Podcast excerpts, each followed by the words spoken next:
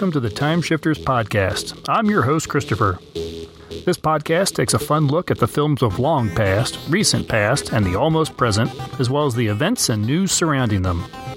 I would love to hear from you, and there are several ways to get in touch with the show. Look for the Time Shifters Podcast group on Facebook, follow us on Twitter at TimeshiftersPod, or you can send us a typed or recorded message to timeshifterspodcast at gmail.com. If you haven't already, you can subscribe to the show on Apple Podcasts, Google Play, Stitcher Radio, Spotify, iHeartRadio, and please check us and our fellow podcasters out over on podchaser.com. Please rate and review the show at any of these outlets. All these links can be found on timeshifterspodcast.com. Now let's head to the Timeshifter studio and start the show.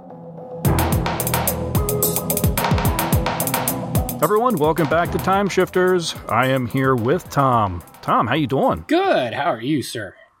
Just fine. Here, wait, Tom, listen. Yeah. There's no one else here. Oh my god. It's just it's just you and I. this hasn't happened for months. yes, it is just the two of us this time. Uh, no guests with us. No giant. Uh, the black hole was quite the undertaking. It was all five of us there. Uh, it ended up being a really fun episode. Uh, you know, you, me, and Floyd had a really great time talking Event Horizon last time. Um, but uh, yeah, I thought it was time to maybe just settle down a little bit, maybe for a week, you know, and just have the two of us. Give it a day or so, you know. yeah.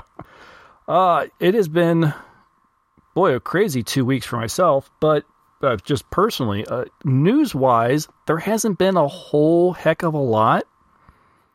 Has there been anything popping up in, in like your world that you've um, other than the stuff that just comes up uh, about things coming up, uh, like in in the things that I enjoy, uh, there is a uh, new trailer going around for the uh, upcoming Transformers series that will be on Netflix. Uh, trailer looks Oh, very promising, um, and you get lots of the classic voices back, but it looks like it's going to be far more serious than any of the animated series has ever done before. Oh, cool. And this will build. With this will be an animated series. Yes, uh, it, it's in the anime but CGI style. So Okay. yeah, it's uh, uh, long on detail. Um, so and it's clear that it looks like Peter Cullen is back as Optimus, uh, but it gets very heady about uh, the uh, nature of war and what it does to their home world. Gotcha. Sweet. Yeah, no, it should look it looks promising, but apparently there's going to be a bit of a wait before it comes out. Speaking of series, I just saw a news story. I don't know how much information there is going to be about this, but CBS is going to develop yet another Star Trek series, Yes. and apparently this one's going to follow uh, Pike and the Enterprise. Oh, nice. Okay. I, I, I Yeah, hadn't caught interesting. that yet. I, I saw that there was a series, but I didn't read into it further.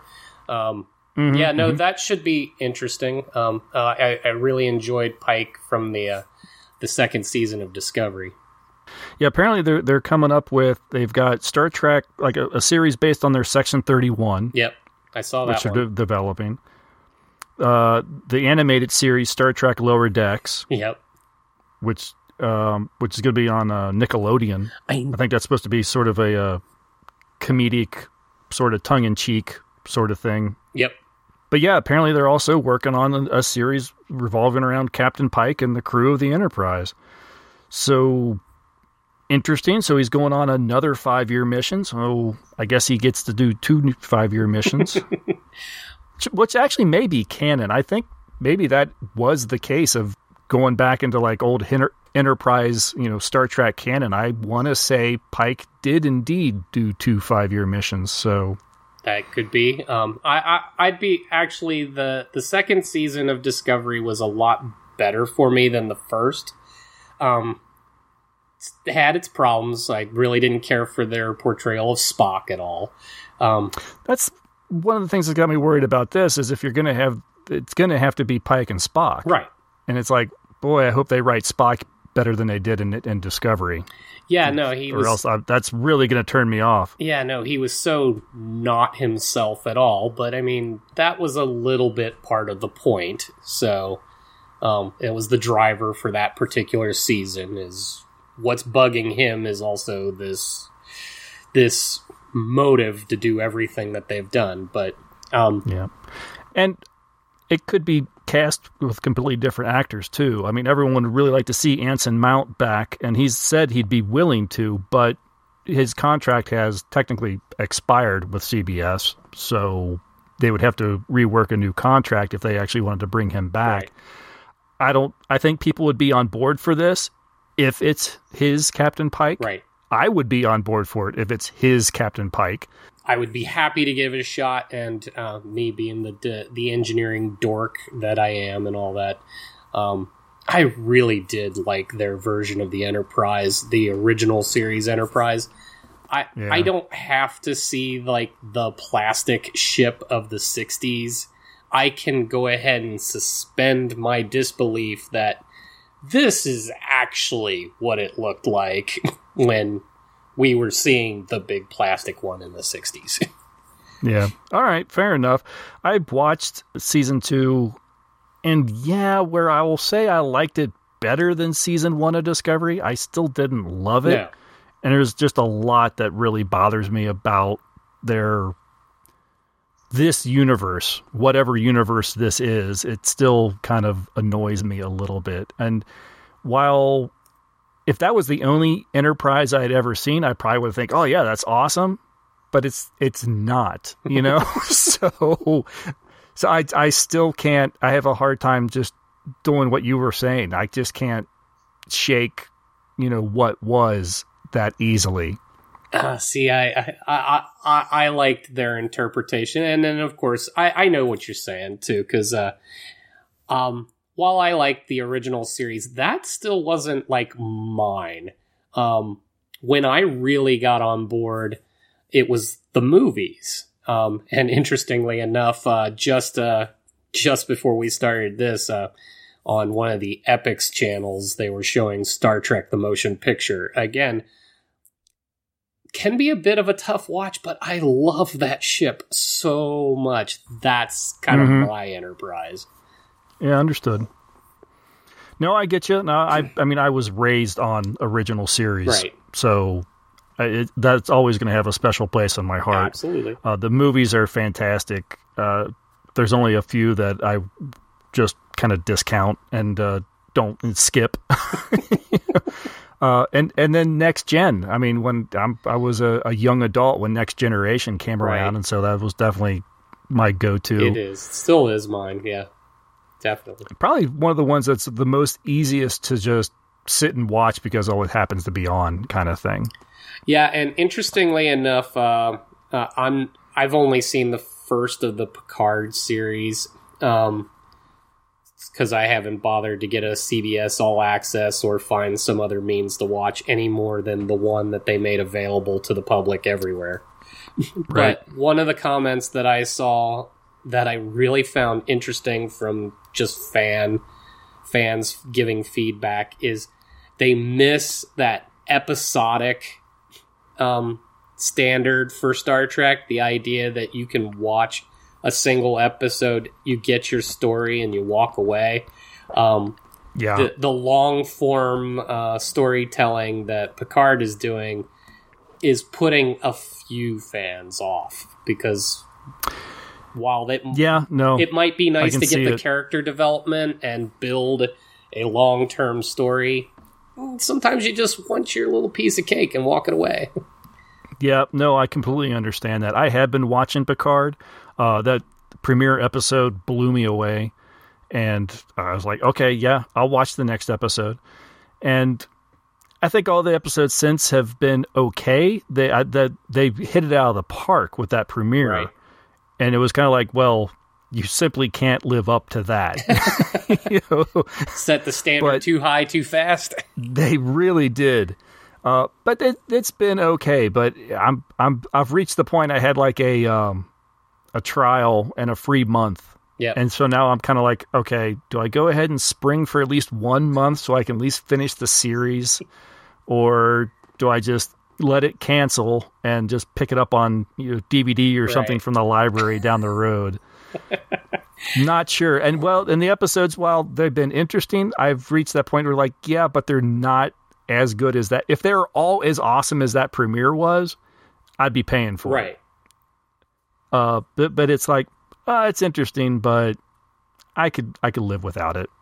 Well, interestingly enough, though, I did see that uh, CBS All Access has gone out of its way to make sure the entire Star Trek universe is in their um, Yep, every series is now up on the app. the series, the movies. Supposedly, it's all available. So I have not checked that out, but that's one good way to get people to get in there. But then again, you can get all of that on a whole bunch of other streaming services.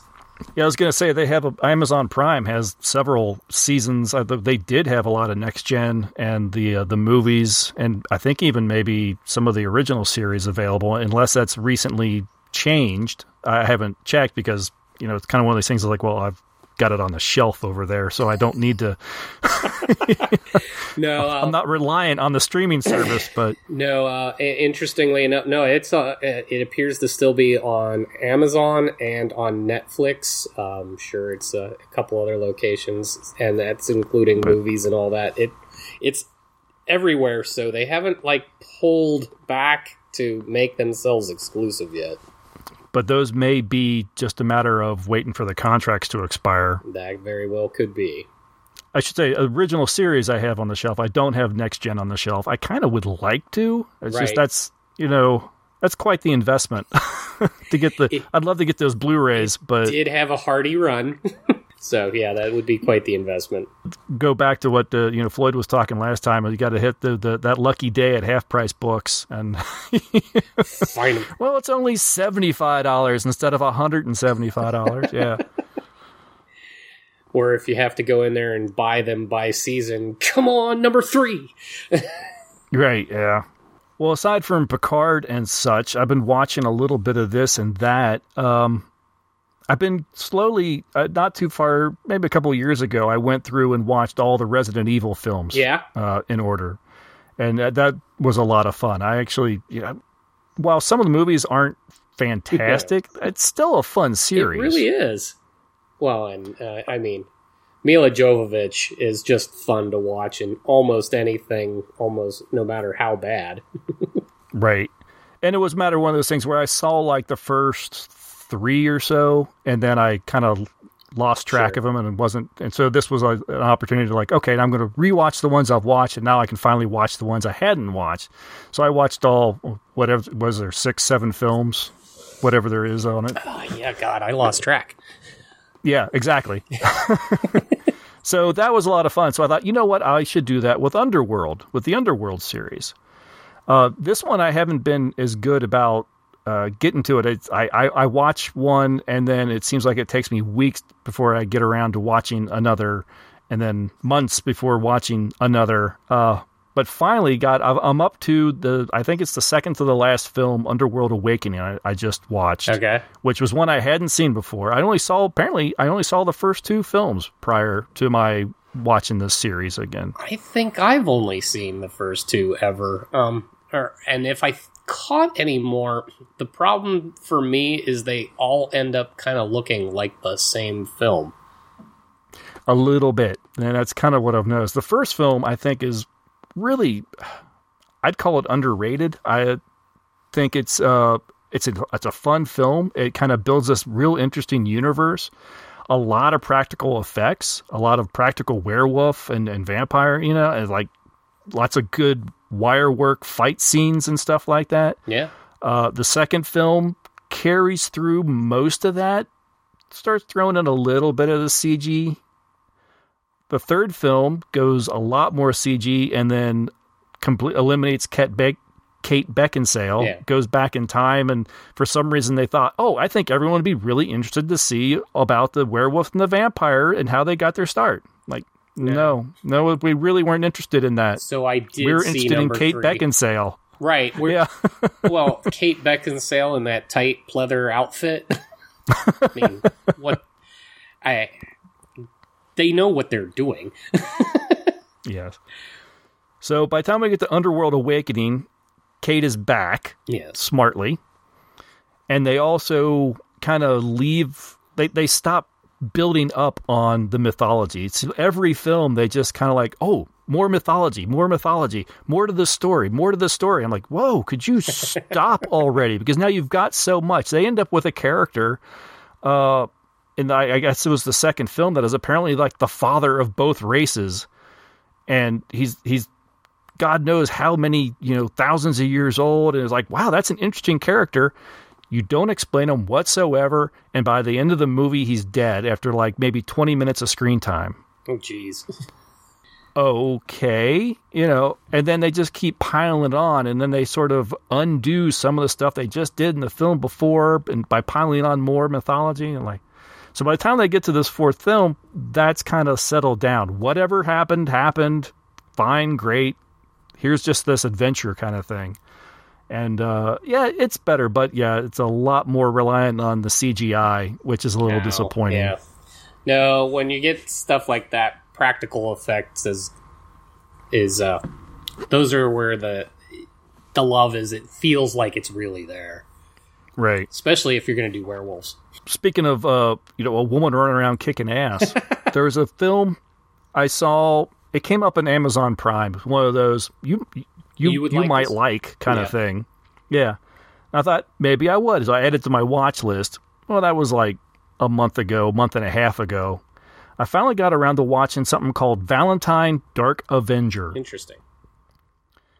and it's a let me pull this up. It's an Indonesian flick, and it's about a uh, a movie producer, a guy trying to get the trying to sell a movie.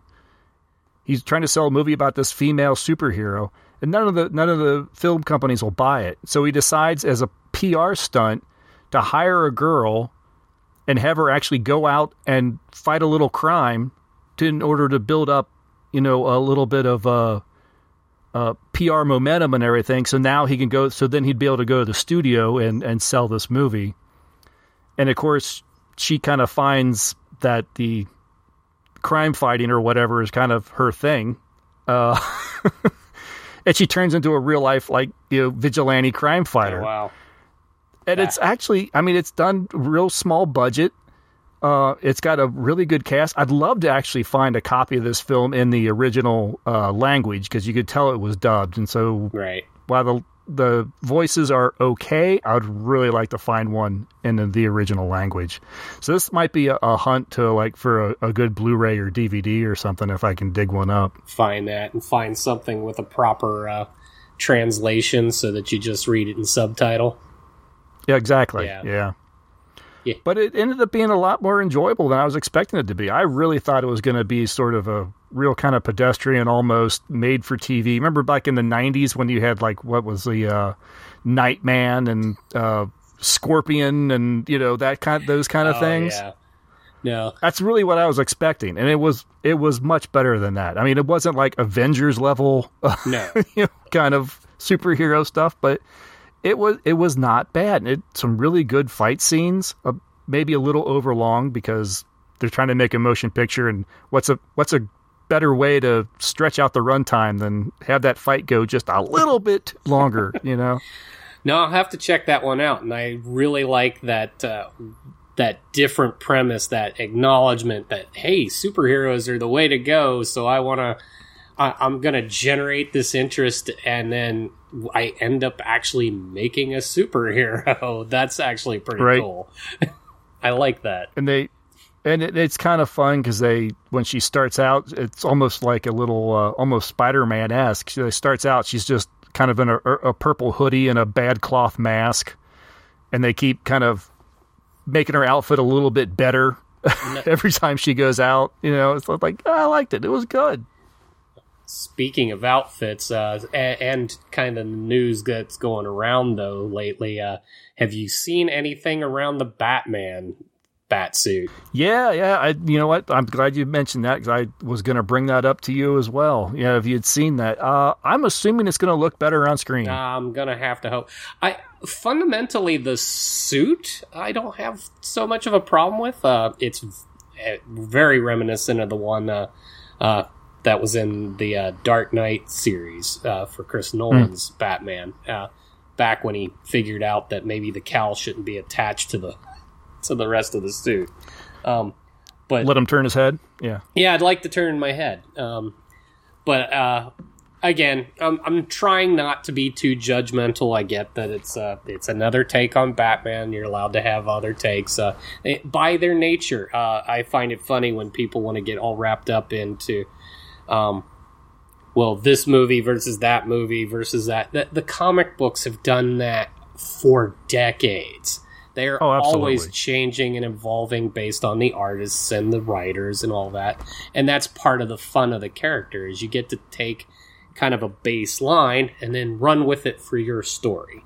So, not going to judge because it's uh, um, Pattinson and uh, and all of that. Um, but um, those really pointy ears on the cow, like needle Oh, I didn't even notice. Oh, I, I, I, I, of course, me being a Batman guy, I was looking at it up and down, and I just noticed he could, he could kill a man by just butting their head with them. They're just so sharp and so needle Uh, point. well, like you like you said, you go back to the comics, man. They've been everything from just the little little nubs on the side to the giant spikes, you oh know, yeah, that are like a foot off his head. So that and then uh, that um, bat bike, uh, that basically just a dirt bike with a little bit of a cowl on the front. I'm like, yes, it did look a little underwhelming. I think someone compared it to the uh, was it 1970s, 1980s Captain America made for TV movie.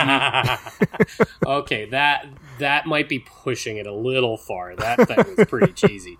Um, but no, uh, reading some of uh, what people have been posting, uh, it, apparently this is going to. It's getting a lot of influence from like Batman Year One kind of stuff. So his early days, his uh, entry Right. into being Batman. right. So he's he's not going to have the super duper bike. He's going to have something he bought off the you know and just painted black. A- right. Absolutely, he just got it together. But then again, you know, this is Bruce Wayne. He does have Yeah. Well, he does have resources. that's true. you would think he might spiff it up a little bit more. Now, the last thing that I've, uh, I've watched, I wanted to mention, it, only because this film, it's kind of one of these things I, it's a film that I forget how much I enjoy this film until I watch it again. It's a 1966 kind of uh, monster horror film called Island of Terror, Okay. starring Peter Cushing and Edward Judd. Okay. This is the one. I don't know if you've seen this one or not. This is the one that's got like the, the these weird creatures that look like giant gray ravioli. it's really the best way to describe it. Giant gray ravioli. Uh, I find uh, any gray ravioli rather terrifying. so sure, why not? It's a really. I would strongly recommend checking this this film out if you haven't already seen it. It's science run amok. You know, uh, researchers trying to cure cancer. You know, things go awry. They're doing it on an island off the coast of Ireland. The only way to get to this island is either by boat or by plane, and of course, neither of which are available when when everything hits the fan. and these creatures that have been created are they call them silicates. They are based, you know, these silicon based life forms are almost impervious to like everything that they can throw at them. And what's worse is if they get a hold of you, they can liquefy and suck all the bone out of your body. That sounds terrifying. And if they look like gray ravioli and you're stuck without marinara, what are your what is your recourse? Exactly. See, there you go. It it sounds silly. I know what you, that description of a creature is sounds ridiculous, but it's actually a really effective horror film. Uh, directed by Terence Fisher, uh, which him and Peter Cushing, they're a fantastic team up. Really recommend the film. Maybe we'll have to get a, a watch it and actually uh, talk about it here on the cast if you've never seen it before, because I would strongly recommend it. No, that sounds that sounds like something right up my alley, and um, and it's making me hungry just thinking about it. It's actually a film I remember catching when I was uh, catching on television when I was a kid, Really? and it was yeah, and it was it was just an image. I had the image of one of these creatures and someone going at it with an axe, and for decades I didn't know what the heck this movie was. It was just this image I had in my head of one of these creatures. And it wasn't, you know, it wasn't until the days of the internet where you go onto a forum and it's like, you know, I remember this movie and this happened, and there was like, I swear it looked like a ravioli, and somebody's like, oh, Island of Terror, like, oh, let me check, and you know, uh, you get a copy, you know, from the library or whatever, and like, oh my god, that's the film. I need to get a hold of the Blu-ray. It was just recently released on Blu-ray by Shout Factory, I think. Okay, yeah. And I definitely think I need to get a hold of the Blu-ray and add it to the physical collection. That's pretty cool. No, I I, we, yeah. I definitely want to check that out, and that could make for some fun conversation. If I've got yeah. this going on with the whole Italian thing just over just over your description, I can't wait to see them. yeah. So, what has been keeping you busy in your entertainment world? In my entertainment world, aside from the film that we'll be discussing here shortly, uh, um, I have been in Vince Gilligan land, um, better known as Breaking Bad. Uh, his follow up to the series Breaking Bad, the movie El Camino, and then the follow up series to Breaking Bad, Better Call Saul. Um, nice. Okay. This is a series of TV that I didn't catch the first time that they were on, and everyone always said that you know it's just it's really amazing. You should really watch it. Um, but I've never been into that kind of a drug culture kind of films uh, with uh, mafia or whatever version of that there is. So those have not been the things that I get drawn to. But went ahead and gave this a shot, and I ended up consuming all of Breaking Bad, that movie, and um, the entire run of Better Call Saul up to the series premiere that just started their fifth season um, on Sunday night. Uh, I consumed all of that in the past like month and a half. Holy cow! Wow. Yeah, that was a lot of TV and all that. Yeah, no kidding. Um, but it, Vince Gilligan is just amazing in his storytelling, his uh, character development, his attention to detail. Um, just the way an episode of any of them could start and show one little element that maybe in the future of that episode or even a couple of episodes down the road, but everything that he puts on the screen is significant and important. And then just the layers of things going on, you you get so wrapped up into it. It's why I consumed it all that fast. I really wanted to see the next one and next one. I can't imagine actually having watched this on regular television one, and then getting to the one week at a time. Yeah, a week at a time, or even worse, you get to the cliffhanger of whatever happened at the season finale, and you gotta wait a year. I done murdered somebody. the stuff is that good. I like. I'm just so glad I finished up Better Call Saul just in time for the fifth season to start. I'll nice. I'll start watching it, but uh, at once I I do, I'm gonna be mad when the season ends, and if he's gonna get a sixth season, which I do not know yet. I will be terrified. I, I gotta wait another year to see more. well, you're definitely not alone in the Vince, Vince Gilligan fandom. There's a, definitely a lot of people out there with you. Matt was a, a huge fan of the show as well. My wife is a big fan. Uh, she watched all of Breaking Bad. Uh, she's I think she's watched the first few seasons of Better Call Saul. I think she fell off and she hasn't uh, got the fourth season, I guess. And so, actually, I don't shouldn't shouldn't say I'm not positive, but I'm pretty sure she didn't catch the fourth season. It is one you know, Breaking Bad and Better Call Saul. They're a series that you know when my wife started watching them, I tried to sit and watch with her, and for whatever reason, it just didn't pull me in. Uh, it was one of these weird things. It's kind of like I, I look at it like I recognize great writing, I recognize great acting, I recognize interesting characters. I mean, all the elements are there, but it's like yeah, I'm gonna go read, or uh, yeah, I just I, it didn't pull me in. I it just maybe like yourself, where you're just saying it's just it's not my world. I don't know. If, I'm not interested in in this. Right. I, I don't know what it was, but um, yeah, there's everything about it that says this is going to be really interesting. You're really going to get pulled in, and you're going to like this. And it just it didn't work for me. I highly encourage maybe a revisit at some point. Like I mm-hmm. tried it a couple of times, and it's one of those if you can't if you can't burn through them, like I remember w- trying to give Breaking Bad a shot when the, the very first season came out, but you had to get invested in order to watch that. And if you the the whole the lapse in time, I needed to see that as a binge more than mm-hmm.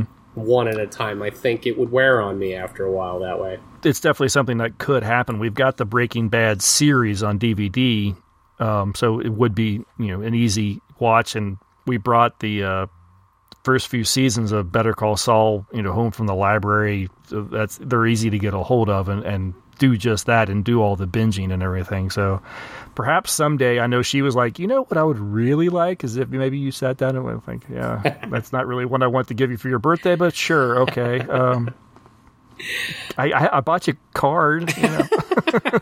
and, and I'll say something that might be, well, I don't know if at this point it's that controversial, but I've actually found I think Better Call Saul is the superior um, show to even hmm. Breaking Bad. I just find that I really enjoy that one a whole lot. Well, maybe a case it may be a case of someone kind of getting more comfortable with the type of story he's telling by the time you get up to something like Better Call Saul. Yeah. You know, Breaking Bad was kind of the, you know, he was, you know, that was his exercise, I guess. Well, and Breaking Bad practice. Had, Breaking Bad had that ability that you know if it if you weren't sure how you were feeling about it, well, there was going to be some violence. Um, and Better Call Saul doesn't lean on that. It doesn't mm-hmm. necessarily have that. It, it's really the dynamic between the characters and the and it actually gets a little bit of advantage from the fact that you are work like I don't know quite how to put this. When you're talking about watching a prequel, which Better Call Saul is, it's a prequel to the Breaking Bad series. Um, sometimes it's nice to know where you're going to end up. Um, in this case, knowing that this is where you're going to get to, um, you find yourself openly arguing with the screen to tell uh, the actual character is Jimmy. Not mm-hmm. he, he, changed his name to Saul. Um, but you find yourself literally arguing with him to not go down the road that you know he will. right. so, it, so yeah. it, it's this. You know, you're going to watch a man spiral into not his best of days, but the watching him along the journey is so worth it. Mm-hmm. So yeah, you just you're constantly hoping. Can we do an alternate universe where he turns left instead of right? Yeah, yeah, because this this is a man that had every opportunity to have a really amazing life and went out of his way not to. Um, not because he didn't want it, but because he craved the excitement of what being a little bit wrong um, hmm. got him, and so it's just a whole lot of fun to watch. Excellent, good. Yep. Well, obviously you enjoyed it. Yeah, that's a lot. Of, that is a lot in a very short amount of time. Yes, it is. Yes. Excellent. And now I feel that void because it's gone. right. like, oh damn! I watched it all. like, uh, now what? I should better see the sunlight now. I guess. what year is it? Let's go ahead and take a break here and get a, a promo for another podcast. And when we get Woo. back, uh, we're going to talk about 1954's 20,000 Leagues Under the Sea.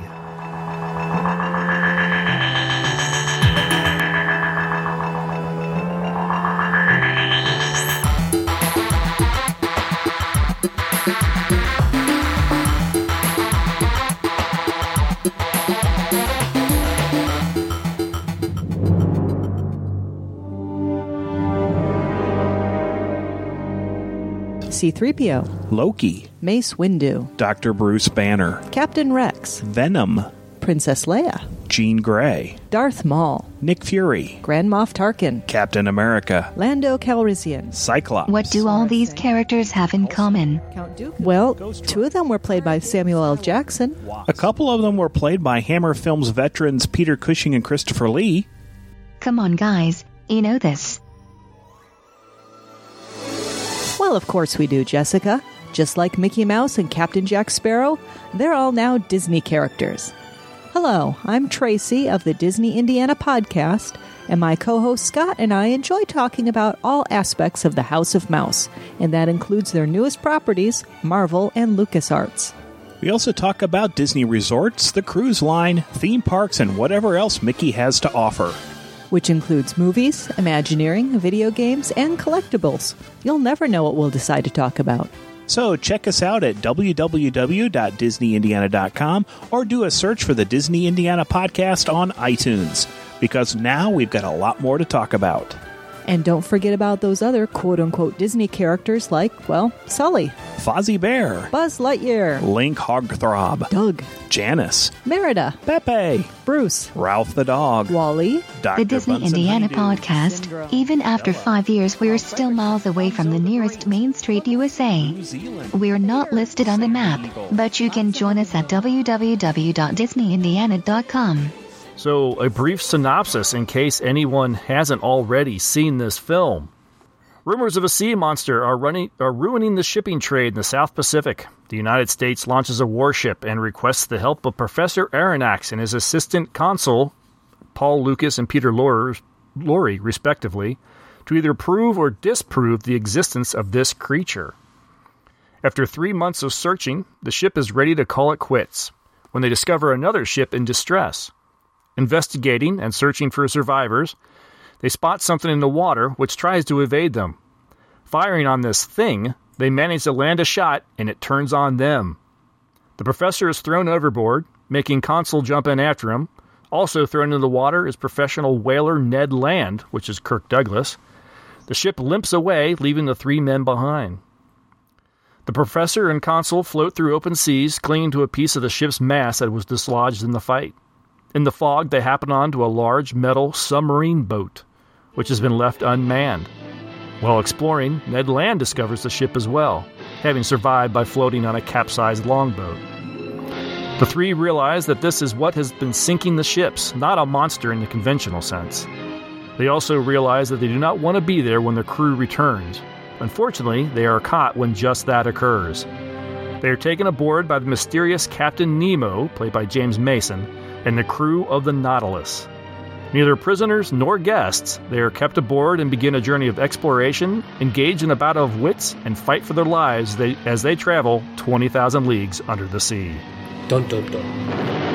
The motion picture screen explodes with unprecedented power as the two masters of imagination, Jules Verne and Walt Disney, join to bring you a shattering new experience in entertainment. Read by countless millions, translated into 18 languages, this classic adventure is a story of measureless scope, fraught with fantastic beauty and danger. Four great stars give the spark of life to its leading characters in a series of inspirational performances. Kirk Douglas as the master harpooner Ned Land.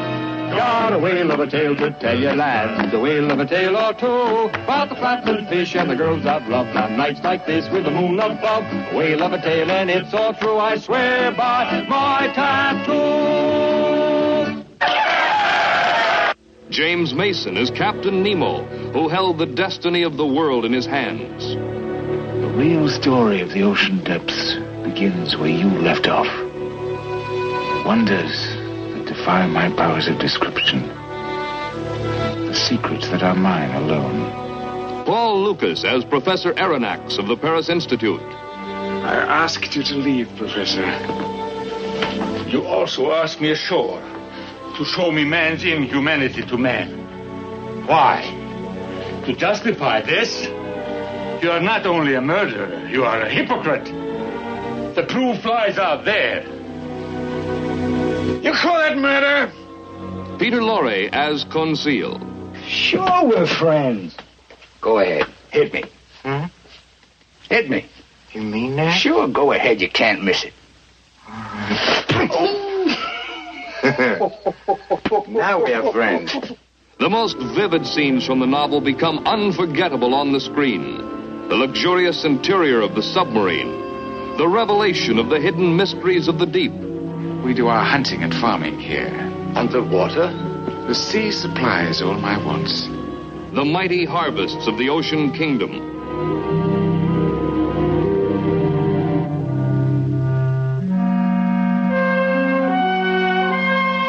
And the strange creatures that menace the intruders on the ocean floor. And after a safe return, the memorable dinner party. It's remarkable. This tastes like veal. The flavor deceives you. That is fillet of sea snake. Hmm? I guess this isn't lamb. Then. That is brisket of blowfish with sea squirt dressing, basted in barnacles.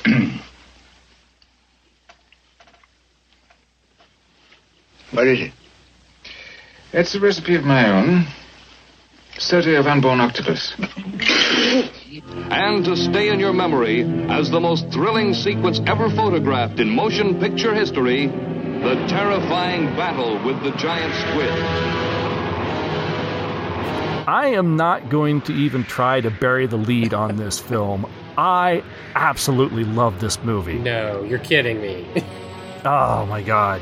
I again, this is you forget how much you love a film sometimes until you rewatch it and you're like, "Oh my god, that was excellent." yeah, I, I'll admit, rewatching that, um, I hadn't seen that in years, uh, but I totally recall how much I really enjoyed um, every minute of that. Um, I'm in love with the Nautilus. Uh, the acting and the storytelling was amazing. Uh, the the squid, I do remember being a lot more, a lot more Less rubbery? scary than than it was uh, on this viewing. But still, um, everything about the movie just kind of hit on all marks. Now, I was a little surprised when I looked at the runtime when I started it. This movie is over two hours long. Yeah. It's almost two hours and 10 minutes, like two hours and seven or something like that. And I really expected, like yourself, it's been a long time since I'd watched it. At least, oh, maybe, maybe almost a decade. Yeah.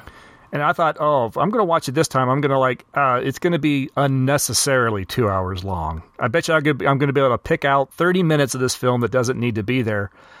I couldn't. Not really. I could maybe pick out where you could cut out maybe 10, maybe those seven minutes that bring it over that two hour mark. Right. Other than that, there is nothing in this film that I would I would excise.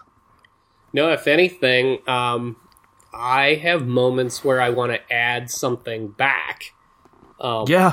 Uh, I'm not going to detract from this movie at all. It's a lot of fun. It's great uh, um, effects visually, uh, the acting. Um, other than Disney's incessant need for throwing in a musical number, whether or not the movie requires it. Um, like when Kirk Douglas broke into song on the deck, I'm like, okay, Yeah. yeah, it's a Disney movie. but it's true. but no, the one thing, the only thing that I can really take away is at one point, and tell me if I missed something. Um, at one point, Nemo is, of course, he's trying to bring the professor completely up to speed on everything about um, how the Nautilus works, to why he's there, and all that. But at one point, uh, he mentions that they're on their way back to the island anyway, uh, where they built the ship. Um, But he spoke of a mission that he's on, but I don't think he ever elaborated on what exactly that mission was.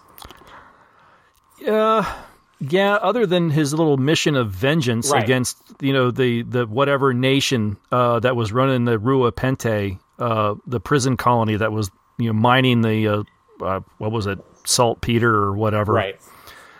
uh, which he which he and many of his crew had escaped from.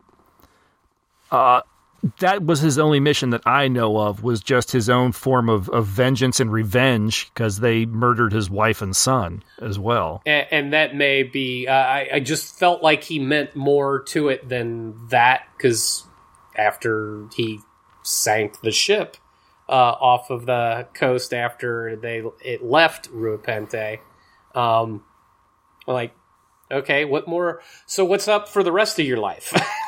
Well, I mean, this was just one ship. I, I think he was just going to keep doing it. I, I, as almost as maybe his mission, while not expressly uh, stated, was maybe just to get people to stop even trying to sail those seas. Uh, or stop making war, and definitely don't bring them into this into the maybe pulling the whole you know uh, you know Prince Namor of the ocean kind of thing. you know, d- uh, you know, don't bring your problems into the, into the ocean because this is my domain kind of thing. Yes, and but uh, as he was uh, as he was elucidating on everything with the uh, professor, um, it's clear he wanted a path back to civilization, um, but was always disheartened by how greedy, how violent, um, generally uh, nations and people are. So, so I think he wanted to be a spearhead into the future, but had no path back based on his own morality.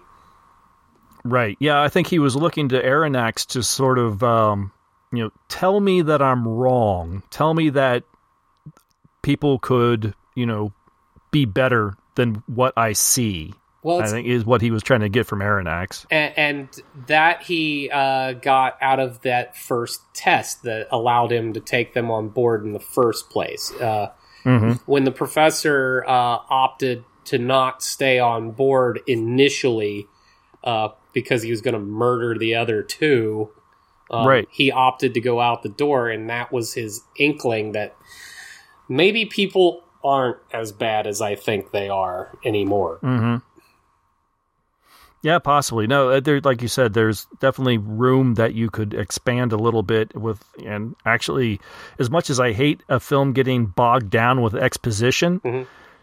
maybe this film, it, it, if you wrote it well, I, I think it was there to be had. Yes. You know, you could have, you could have uh, filled it in a little bit more. Yes, but even that said, I think they made their point. Um, Oh, absolutely. the only part uh, that's that was a little bit of a letdown is when you just get to the end. Um, uh, I, And it, and it ends. and it just It just ends. it just ends. yeah, I mean, ne- Nemo and crew gone, ship sunk. We're out. See ya. yeah. Yep. Until the mysterious island. So. Forgot about that one. the book, of course, leaves uh, Nemo's fate a little bit more up in the air, so he can come back for Mysterious Island. And uh, I don't know if there there is a film called Mysterious Island, but I'm not sure if Nemo returns or not. I don't remember it. I haven't seen it, and certainly not seen it in a long time. I should say. Well, sounds like something to revisit at some point. Um, Yeah, I seem to recall seeing the Nautilus and Nemo in something else, so that Okay, could well, fair be enough. it. It could but be It, but it has been a really long time. right. So our cast, yeah, I was uh, saying before, we've got um, Kirk Douglas is, of course, you know, kind of the one of probably the star of of the film. Uh, does he get top billing? Um, he does, yes. I believe he does. Like we were saying before, uh, the, the the recently late Kirk Douglas is just awesome in everything he does, uh, regardless of the role. He can find a way to really just. It just he just makes it fun. Uh, in this one, I I did read that he actually uh, requested that the scene with him with the two women in the fr- in the beginning, and Yeah. the and, and the big town brawl was kind of added in uh, for his benefit because he wanted to make sure he maintained his uh, you know uh, big Hollywood tough guy, get the lady image, even though it was a Disney film. Uh, well, Disney film, and this is a movie devoid of any female presence. That very good point. Yeah, other than those two women in the beginning, yeah, if they hadn't been there, there wouldn't have been a single one. He does throw his all in this film as you would expect him to do. Even learning how to play the guitar at least well enough to kind of uh, sell it on screen. You know, I, I'm sure there are actual guitar players that might look at him and go, that's no. but he very much got into that that flip around thing during the uh, yeah, during the musical scene. well, supposedly he he came up with that himself. So which is probably why other uh, um, guitar players cringe. yeah. And I was actually really struck this time watching the film. I, I really enjoyed um, him and Peter Lorre's, Lorre's uh, character, Consul, their sort of uh, their rapport between the two characters. I really did like. They that. were a lot of fun together. Yes, no, the um, because as much as Consul wanted to be in um in uh, the professor's world, there was something that he was far more drawn to by Kirk Douglas's character, and so Mhm. when they, whenever they were together, uh, uh, they were the class clowns getting in trouble, uh, regardless of how Yes. how the teacher, um, uh, Captain Nemo, was going to feel about whatever it was that they were doing at the time. Yeah, and that's really what it felt like. It, you just felt like this wasn't just on camera. This just wasn't just on screen chemistry. You kind of get the feeling that these two were really having a ball No, with these characters. No, absolutely. Uh, yeah. Well, they they got, and that's what I was uh, loving about this too, and why they stand out in the film when this is supposed to be about the uh, the relationship between Nemo and the professor. Um, these two stand out um, because they are the they are the outside influence in all this. They are the uh, oh god, I'm searching for a term, but that they they are the outlier. They're here to cause angst a- Mhm. amongst this rather organized process. Well, and they're also, I think, they're also us. Uh, they're supposed to be our connection to this this this fantasy world because they are, you know, more of the uh, grounded, real characters. Right. This is this is you and me. This is uh, how we would act in this situation, kind of thing. Versus the oh, of course, I want to learn all about the ship. Uh, yeah, okay, sure. uh, that's not me. yeah, no, uh, they're they're the non-engineer. They're the non-anarchist. They're hmm the non-intellectual. They're there to be in life. Right. Yes, but they're they're entry into the film, into into this world, because the I mean the crew of the Nautilus. My God, other than uh, repeating the orders that Nemo, uh, none of them have any dialogue. Did you notice there's no conversation with them and anyone else, or even amongst themselves, other than them? The uh, you know, I sir, a head a head full. That's it. that uh watching that though and thinking of all of the movies where there have ever been henchmen or or or groupies of some kind or whatever like where do you find these people is there a catalog that you get them from because the fact uh, right right up to the end uh, um when by Nemo's orders, they're all gonna die with him because he's dying. Like, Mhm. I, I realize they're not the thrust of this, but that's the part that takes you a little bit out of it. And like, these people have no sense of self at all. They're Right, all no. on board with this plan. Yep. They they completely go with them. They know exactly what's happening. As soon as he gives the orders, they recognize what's happening. So they all like, "Oh, we're with you, Captain. Okay, everyone go to your room and you know, prepare yourselves because we're going to sink the ship." Really? Not not one of you. No. no, no one's going to like. Eh, actually, I'm not, why don't I take these guys? They, I- I'll take them up onto the skiff, and you know, we'll we'll be fine. Uh, yeah, nothing.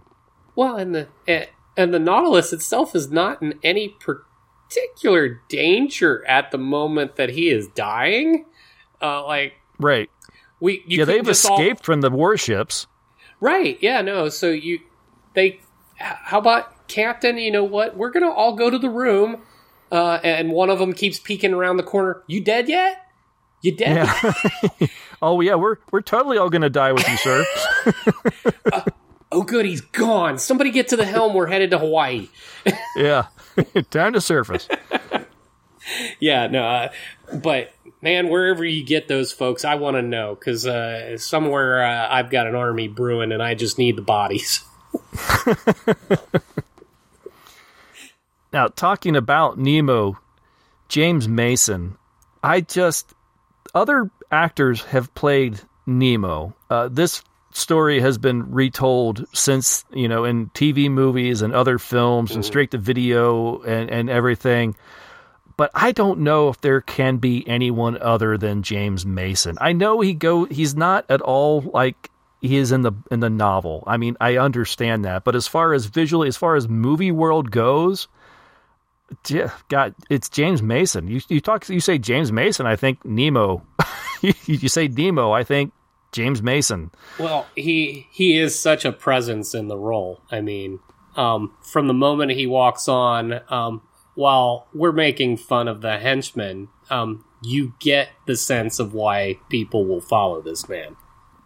Yeah. Oh, absolutely. It was very tempting not to do the whole cast in my in a James Mason impression. Uh, man, I, if I could talk like him, oh my God. Well, it's how you get to be taken seriously all the time, everywhere, even if you're just ordering at McDonald's.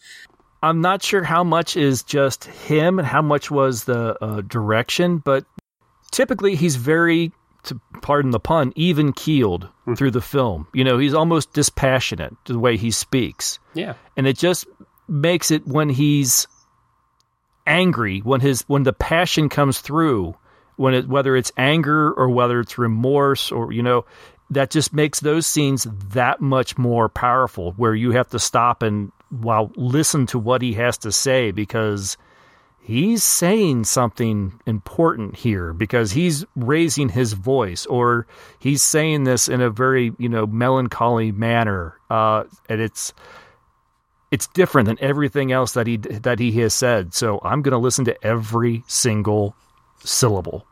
No, absolutely, because uh, well, and the way that he portrayed him, um, Nemo is a man who has, for right or wrong, better or worse, he he has figured the world out, and he is set in his definition of how the world works. So he is remaking the world in the order in which he sees it. So for the day to day, like you said, he's very even keeled, dispassionate, uh, very matter of fact about everything. But like when he's describing um, that moment where um, why he's going to sink this ship, why he's after them, the death of his wife, and all that, and that's when his tone changes and there is actual passion in that conversation.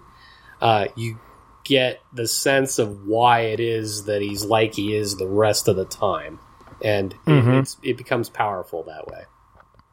And you get the feeling that that anger is always held in check. Like it's always there. Yes. And he holds it all in check. And like you were saying, so he has to keep that even keel because if he doesn't, I, you know, no one would want to be. He he would go on a murderous rampage or yeah, something. no, everybody on that tin can would die immediately if he actually Yes. just let it all go. That's it. I'm just, I- I'm driving it into the bottom of the sea right now. Peter Lorre, um, I I love him anyways. I love love his look. I love his voice, his presence. Um, and having seen him, and, it's a shame that he's always the uh, the the sidekick, the uh, the, the henchman, um, for the most part. But in this, um, I felt like he stood out quite a bit Mhm. more than he does in a lot of his other roles. Um, he he was more than just that guy on the side. He had uh, he had presence. Uh, if anything, um, he was probably the practical side of the professor. Uh, the, Mhm. the one to actually get him to go in a direction that made sense without uh, without him exposing himself too badly to some of his more um, uh, wild side uh, as far as his thinking of uh, creatures in the world and all that. Uh, I was particularly amused during the whole thing where all the um the journalists are all uh, interviewing the professor, and Oh yes, and, and he is doing everything in his power to steer not only the professor away, but to get in front of the journalist to go, just shut up and go away. Don't quote him. So you're saying that. the, professor didn't say that? no? The professor didn't. No, it was just. It was kind of. oh, I wouldn't say that. Are you sure you wouldn't say that? it was just that. It was like, even though this man is the intellect, he's really the brain that is keeping this guy together. yeah. Peter Lorre's character Conseil definitely has a little bit more of the street smarts that go along with his actual book smarts. Yes. He's with the, the, he's got the like the, the balance between the two where where Aaron, Aronnax is strictly everything is you know it this is what he's learned. He he is it's just if it's not in the book if he's not writing it in, in a book or if it's not under a microscope he doesn't really understand it. You know, he doesn't understand people whereas yeah Peter Lorre's characters he he knows what's going on he knows what's going to happen he knew exactly what was going to happen with those journalists and you know, yes, exactly. Particularly interesting when the uh, the picture of the flying dragon showed up, yes supposedly as the uh, description of the professor himself. I'm like, no. Along with that, uh, I'm really amused by that one scene where they got to go for their very first um, bottom of the ocean walk, and and they they come across the wreck of a ship, and just he and Land decide, "Ah, you know, let's go check it out. Let screw all of this. yeah why not There's got to be treasure in there, and they're totally all over that. that. Yes. And then when they get back, um, as they're being admonished for it, and it's like, as Nemo's pointing out that this is not important. I have all the treasures I could ever Yes. need, and, I, and it doesn't matter to to any of us. Um, but we use it as ballast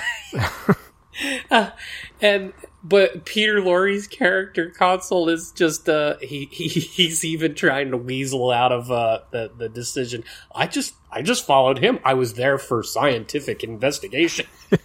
like that that I was just cracking up uh wa- watching that scene. the two the two of them land and Conseil when they're together they're a little bit like um watching two kids in the schoolyard yes. uh you know you you got land who's like maybe like the the the playground bully a little bit but Conseil's like the one that has found a way to like sort of get in under his wing you know?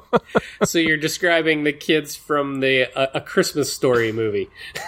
maybe E- even by height.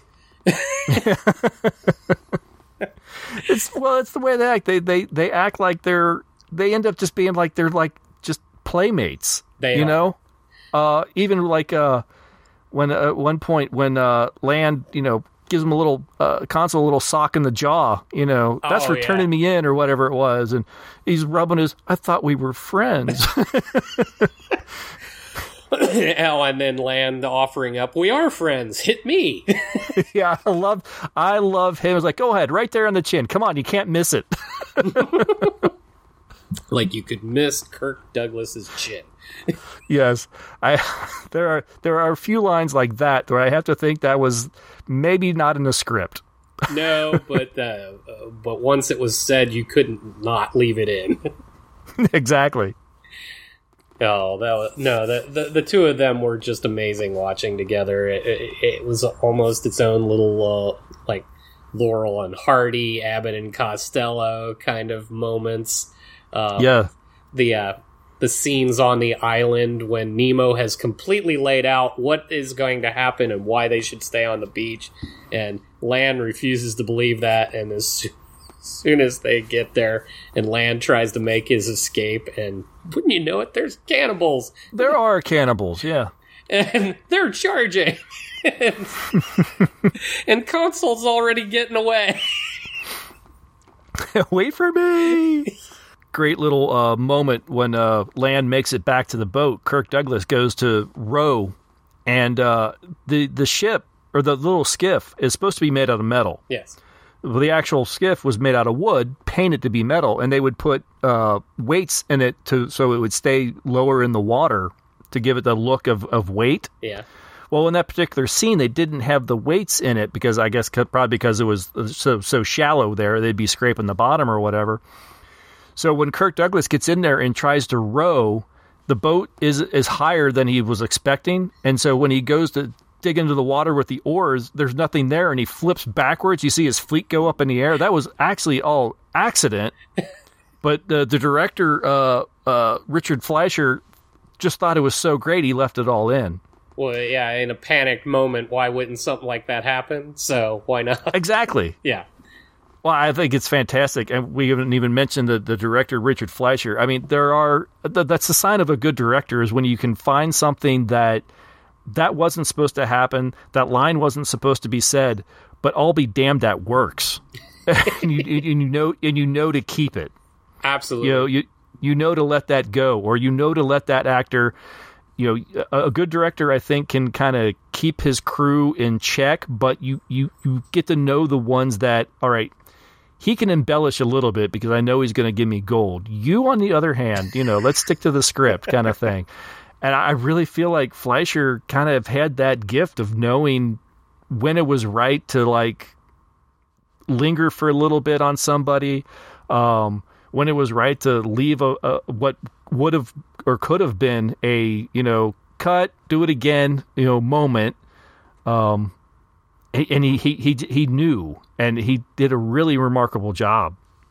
Yeah, and uh, I, I think he got that from uh, like like from Mason and from Douglas, uh, looking for those opportunities to get that little something extra um, that may not have been scripted, but uh, but is such a good moment that you can't not have it. It's interesting, I think, too. He was um, the son of Max Fleischer, who was like one of Disney's biggest rivals at the time in the animation business. Oh, jeez. And Dis- yeah, and Disney hired him, and he actually, you know, went to Disney. Like, he sent like a letter to him, like, "You know who I am, right?" and Disney was like, "Yeah, but I think you're the right man for the job." and apparently, Max Fleischer actually even wrote the Disney and said, "I think you hired the right man. You you couldn't have picked a better director." Because uh, Richard went to his dad. Was like, "Are you okay? Me working for this other? You working for this guy?" And he's like, "He couldn't have picked a better guy." So that was a nice little uh, honor among thieves, maybe. well, you know, they all. Uh, there, there are tons of stories where, uh, uh where the various Hollywood uh, participants, uh, they because one is in one venue, there leaves opportunities in another, and uh, th- there's dozens and dozens of those stories. That's a fun one, though. I think it's interesting too. Richard Fleischer, you know, he directs this this Disney film, this this amazing adventure tale, and everything. And some of his other filmography, it's kind of like, wow, that's interesting. You don't expect the same director. He's a very talented and eclectic director. I mean, he would go on to direct Red Sonja, Conan the Barbarian, Amityville 3D, uh, Soylent Green in 1973. Uh, all very different kind of tales. You could kind of see where maybe like Conan the Barbarian and Red Sonja, okay, those are both the adventure flicks. But when you get sure. into something like Soylent Green, yeah. like, wow, that's really different. Uh, he's almost a little bit like I uh, always think about uh, what's his name, uh, Robert Wise. You were just talking Star Trek: The Motion Picture. Mm-hmm. You know, uh, the guy that does Sound of Music and West Side Story, and then he does The Haunting and Star Trek: The Motion Picture, and you're like, what? One, several of these things are not like the other. exactly. But yeah, I mean, then testament to who. Oh, I didn't even realize uh, he was responsible for uh, Fantastic Voyage as well. Oh, interesting. Yeah, I have my own thoughts on that one. Maybe we'll we'll get into that later, another date. Uh, while you mention at least uh, Star Trek one more time, and since we brought it up at the beginning, I can't not mention the fact that Rura Penthe, the fictional prison colony um, of this movie, is actually the name of the uh, prison colony that they use in Star Trek Six: Undiscovered Country. I just so love that. Uh, in fact, I hadn't seen Twenty Thousand Leagues Under the Sea so for so long that I had forgotten that that's what that was called. And as soon as he said it, I instantly hit the internet. Did he just say what he said? Is that is that the same thing? Uh, like, oh my god, I couldn't believe there was that uh, that uh, that Star Trek had actually plucked that from um, Twenty Thousand Leagues. Yep. Nice little, nice little homage there. Yeah, very, very. I enjoyed that rather thoroughly. A little more than I probably should have.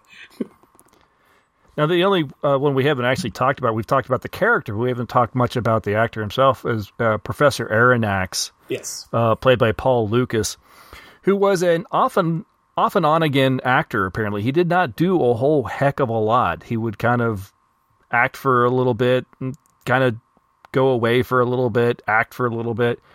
He was maybe, if you had to pick a, a weak spot, I think maybe that would be him in this film. And not that, that, that not that he's saying that I'm saying that he's bad or that he brings the film down, but he's sort of the yeah, you could replace him with a lot of different people. Everyone else, I think, you, there's no way you could replace them. No, He was the one is like, yeah, you, he could have been anybody. and and he could have been anybody because uh, you just needed to have a reason for Nemo to talk.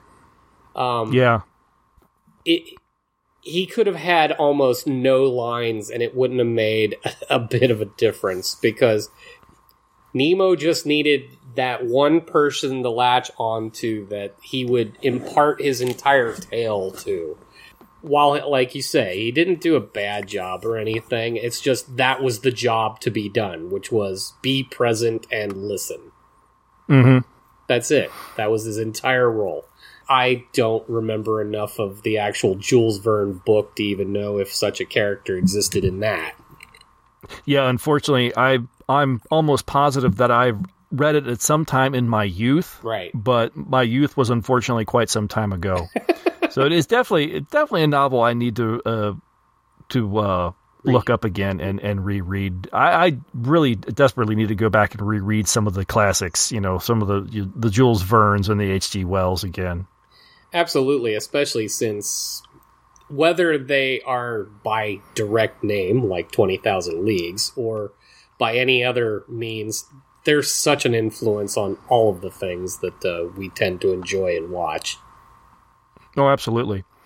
First real atomic submarine they named the Nautilus. Yes. in honor of you know the the the, the apparently atomic submarine in the Nautilus here. I thought that was all the way back to the book, but apparently it was not. Apparently, from the description in the book, it was more like an electric power cell. It was not atomic powered. Right. Like, oh, interesting. So the very first atomic submarine was actually named after this film's atomic submarine. right. Uh, Like, we- oh, very cool. Whi- which they were very clever in um, the the description of the uh, engine was, or at least the power source for the engine was uh, was that he had, Nemo had just managed to capture the power of the universe. They they didn't go into too much more in depth because, uh, well, this was supposed to be the 19th century. Exactly. Yes. Keep it vague. Yeah, we don't want to really uh, elucidate that on Nemo had managed to figure out fusion energy.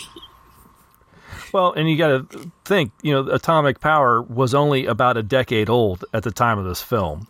Absolutely, totally So- a mystery. I mean, it's what drove it, drove most of the movies of that era. Exactly. So they, the writers, when they came down to it, oh, let's make it atomic power. Okay, how should we describe it? Um, I have no idea. Power of the universe. Yep, sounds good. make it, make it bright, and um, no one can look directly at it. Great, got it. Well, and uh, for the day, I'm sure uh, when Jules Verne was penning this thing to begin with, uh, uh, electricity was the monster juggernaut of the day. Uh, yeah, exactly. Good point. So we got to talk about the award-winning, literally award-winning special effects here. Yeah, there is no doubt. I felt sorry for any other film that came out this year that was nominated for an Academy Award because there's no way in hell anything else was going to win. Even doing a little reading in there, uh, they went to impressive lengths. Like I was noting, just even the the throwaway stuff. Uh, I was trying to find out if they actually had stock footage that they uh, like undersea stock footage that they wanted to that they managed to integrate, and I actually found out that uh, the U.S. Navy helped participate in shooting the film Mhm. uh, just to capture a good hunk of the underwater work stuff. So, other than some of the obvious things like the rubber squid and um, the notion of scale of explosions, it's clear when you're blowing up a, a fake model ship and they're using firecrackers to do it. Um, th- those parts were not the state of the art of today. But a lot of what was in the film, I'd even put up against now. I mean, no, absolutely.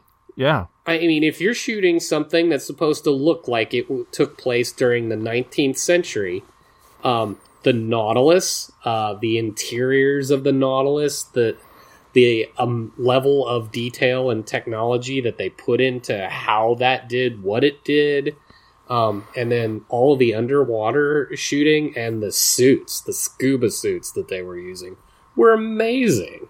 Yo, absolutely. No, they were fantastic. I mean, and honestly, they were almost ahead of their time for 1954. Yes, no, absolutely.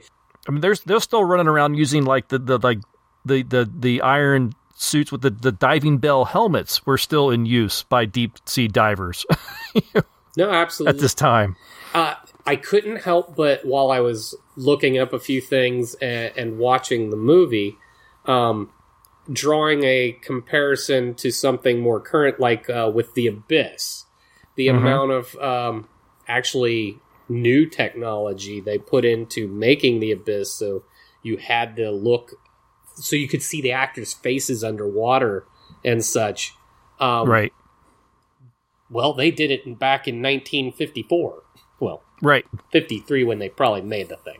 But Yeah, I was unsure. There are moments, especially when you actually see like the actors' faces through the masks.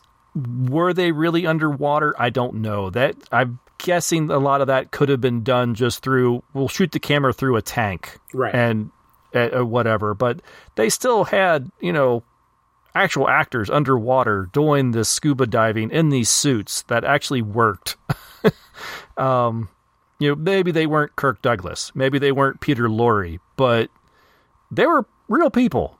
Yeah, no, they were there were real people. Yeah, the the view through the the, the porthole on the, uh, the the on the helmet, I I got a gl- uh, a glimpse that uh, that wasn't necessarily those actors, but the the the setup itself was just amazing, and that um yeah, the level of detail, the uh, the amount of effort to put into making something this that looked like this that was supposed to still represent somewhere in the 19th century was just amazing. You mentioned the uh, the rubber squid, and yes, I mean now you you sit back and you watch this film, and obviously you know it's a it's not a real giant squid; it's a big fake squid and everything. But it is a rubber squid. It's actual a physical that Thing. was there on the set, interacting with the actors and using you know wind machines and and rain machines and wave machines all practical effects. That was all happening in camera at the time. No computer graphics, no animation. That's astounding. It is, and actually, the funny thing is the the effect that doesn't uh, that I, came off as cheesy for me was just the the miniatures when you see the full body uh, squid coming at the Nautilus, but like the particularly the tentacle arm that came inside the Nautilus. And, and and the look and the feel and its physical presence while uh, a, a little goofy just from the way that it moved and all that, still very impressive looking. Uh, Oh, absolutely. and the sheer scale of that thing and the, the way they animated it, it just through the the various puppetry techniques that they did, that was just I was impressed with the uh, the beak that would actually, you know, come out and snap, snap, and then you retract into the body. Yeah. Like that's just a little level of of detail that you didn't need to do And- but it's there, and it just makes it that much better. and it, it just put it, it makes it just a little bit scarier while you're you're doing it too. It's Mhm. just- yeah, I remember that. I even remember that part from when I was a kid watching this thing. So that's Oh, how much that sticks with you. Yes. Yeah, I couldn't help but think while I was watching this film this time, and there's been talk of remaking the film in modern times, in modern day, I should say. Um, I think fortunately nothing's come of it. Right. Uh, I would be disappointed, I think, with any remake of this film. There's, you know, you, you talk about uh, Nemo, who explains that he escaped from this this prison colony, and and you know they killed my my wife and my son. I'm, and I'm watching. I'm thinking if they remade this, we would probably see flashbacks, you know, nightmares or something of his time in Rura Penthe. We would see his his wife being tortured. They would make a point to have a, a shot of him with his shirt off, and we'd see scars on his back from a whip, you know, from whipping or something like that, or. uh and then, of course, you know, uh, attack from a giant squid would all be animated with with computer graphics Yeah. and and it's like yeah it just wouldn't hold the same fascination for me No, no, and, and, and honestly, there are times. Um, sure, you can revisit things from time to time, but there are certain films that just they got it right. They got it right the first time. There, there's there's more than a few that we could probably run down, and you've probably discussed it in previous things before as well. But uh, yeah, this is one of those. It's just perfect the way it is. Yep absolutely i could put this in at any time and watch it again all two hours and seven minutes of it and not be disappointed with a single minute No, and not feel like i've wasted my time Yeah, you you mentioned the the runtime before. I I really genuinely thought when I was sitting down to this, I'm like, oh, this is a Disney film from the 1950s. This is going to be what 80, 90 minutes long. yeah hour 20 yeah Yeah, and I'm like, holy crap!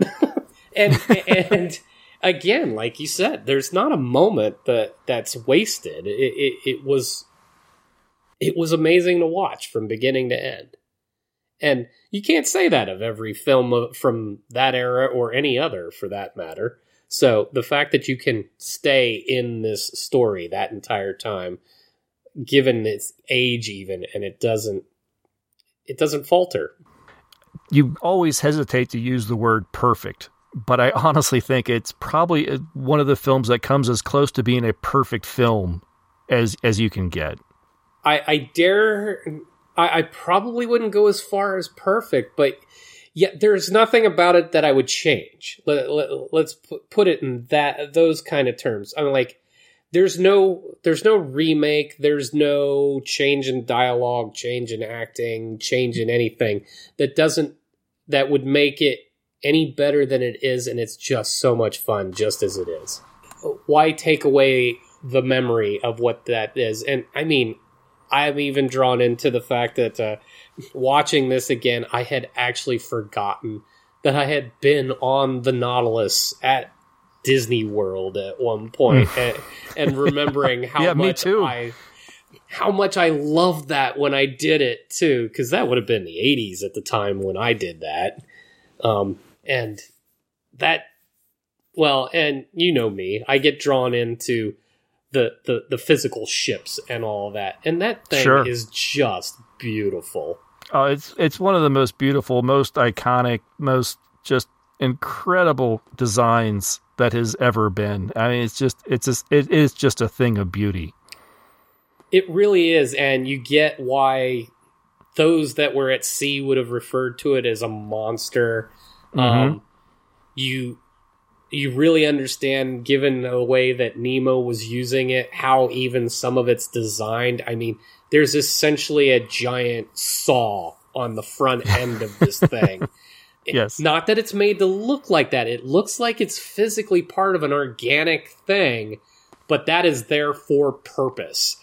And he uses it to that purpose. Here there be dragons. Yes. Yes. And that thing is deadly. I went to Disney in the 70s when I was very young. I have almost zero memories of it. uh, other than I remember going on like, you know, Captain Nemo's undersea adventure Yeah. ride or something like that. I remember looking out a portal and seeing some, you know, seahorse statuary or something as you as you as you go by it. I mean, that's one of the few memories I have of the visit was that.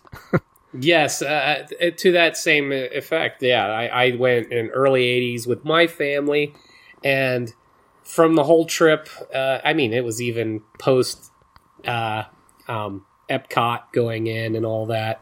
Um, and as much as I remember doing some of those things, one of the things that stood out is seeing the Nautilus and being able to get on it. That was Yeah. just that was awesome. See, unfortunately, I don't remember that. I just remember being on the ride. Well, the ride, the ride I remember is not being all that impressive. I just remember walking up to the ship and going, "I get to go on the Nautilus." Yeah. I don't even think I don't even think there's that many photos that exist from that trip or anything either. Probably couldn't afford the camera. They probably, they probably had to sell it in order so we could go to Disney. yeah, probably.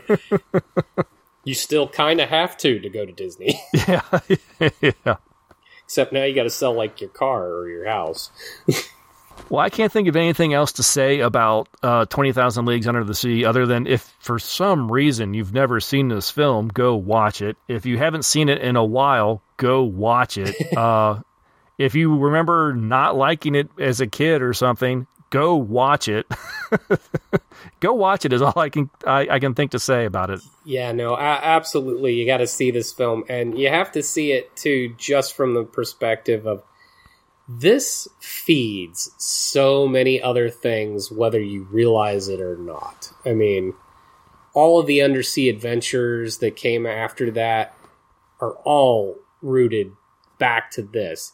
Any story of the uh, the man that uh, has become disillusioned with the world and has set out to make something new feeds off of a storyline like this. So you have to watch this to understand where the rest came from. Absolutely, incredibly influential, and just uh, this is a film that I think will be with us for eternity. As long as there are people watching moving images on a screen, uh, I think this film has to exist Yes, and will exist. absolutely. Okay, then I don't think there's anything else we can say other than we'll we'll just start repeating ourselves. Um, so I think we'll leave it at that. I want to thank everybody for listening. Uh, I did throw out a question on the Facebook group and on Twitter. Uh, Tom and I are looking for what you think are some of the scariest creatures that have been in film and television.